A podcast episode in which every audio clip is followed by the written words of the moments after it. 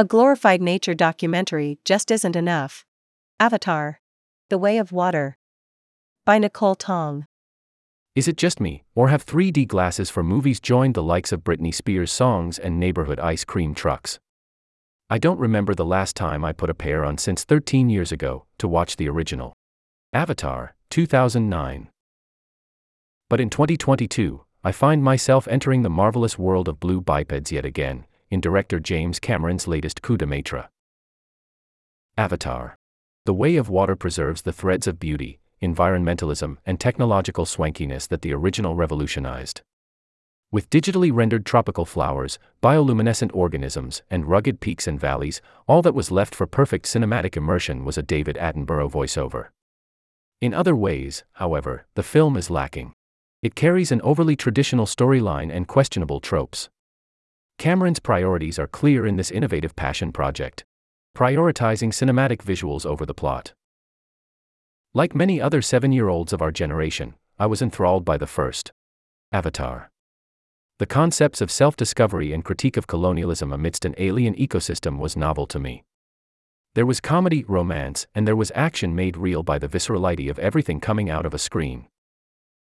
But I am no longer 7 An. The Way of Water rehashes many of the same ideas. Jake Sully, the paraplegic marine who was sent outside the solar system to Pandora, is now leader of a clan of Na'vi. Their people are 10 foot tall creatures with mostly human features, save for their blue skin, cobalt skin patterns, and the ability to connect with the flying Ikran. In the sequel, Jake now raises a family with his star-crossed lover, Neytiri. Their children include Neteyam, the oldest son yearning to follow in his father's footsteps as a warrior, Lo'ak, the troublemaker, Tuk, mischievous daughter, Kiri, an adopted daughter and natural in the water, and Spider, a human boy born from enemy Colonel Quaritch. Aside from the fact that my brain could not, for the life of me, remember most of their full names, I enjoyed these family dynamics. Each character is portrayed with a distinctive personality and a focused subplot. Kiri, for instance, is initially distraught when her family is forced to flee from their home with the Omaticaya clan. Soldiers from Earth have returned to pursue them, this time plugged into Na'vi bodies for an equal physical playing field. The Sullys seek refuge with a seaside clan that swims and fishes instead of flying and hunting. However, Kiri finds that her love for nature continues under the surface of the water, where aquatic organisms are immediately drawn to her. In another subplot, the two brothers face off against the sons of the clan chief in an overtly patriarchal manner. Additionally, Spider struggles with the identity crisis of being denied true assimilation into the Na'vi family. But all of that seems to emphasize Cameron's focus on world building.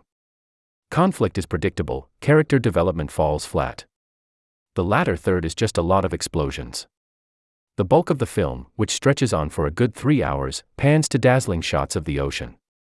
Layers upon layers, coral reefs upon giant turtles upon random doodads one wouldn't even think to imagine fill the screen. It looks like a technological and artistic feat 13 years in the making. Cameron's fondness for the aquatic world comes as no surprise. Not only did he co found a production company solely to stream documentaries about the deep sea, he was the first person to complete a solo submarine dive into the Mariana Trench. To me, this passion, translated across a screen, is enough to compensate for a thready screenplay. For others, it may not be.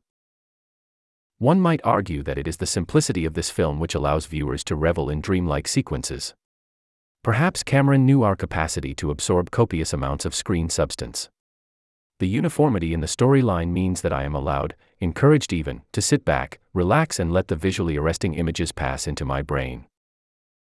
But although the Avatar series seems explicitly anti colonial, its thin plot continues to fall back on the white savior complex, a controversy that has surrounded the series since the original. Not only does the film center on Jake Sully as the heroic defender, but the film is told from his perspective rather than that of the natural born Na'vi, not even his partner, Neytiri. The colonizer's gaze portrays the Na'vi as harmonious with nature, but also primitive, with revealing loincloth clothing and bow and arrow weapons.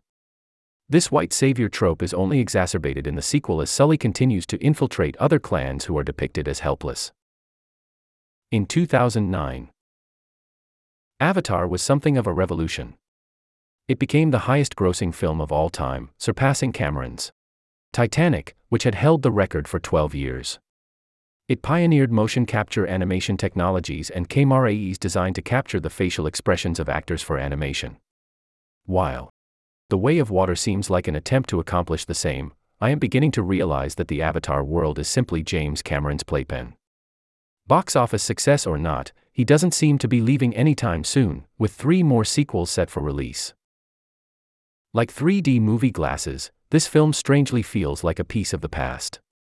It's hard to believe that there will be enough trouble in Pandora Paradise to last five movies. But for a moment in time, I was transported to an extraordinary and colorful world. The question is will we grow tired of Avatar? Will future screenplays offer the same white savior simplicity? Or will these cerulean creatures and their environmentally destructive opponents subvert expectations? Editor's note This article is a review and includes subjective thoughts, opinions, and critiques.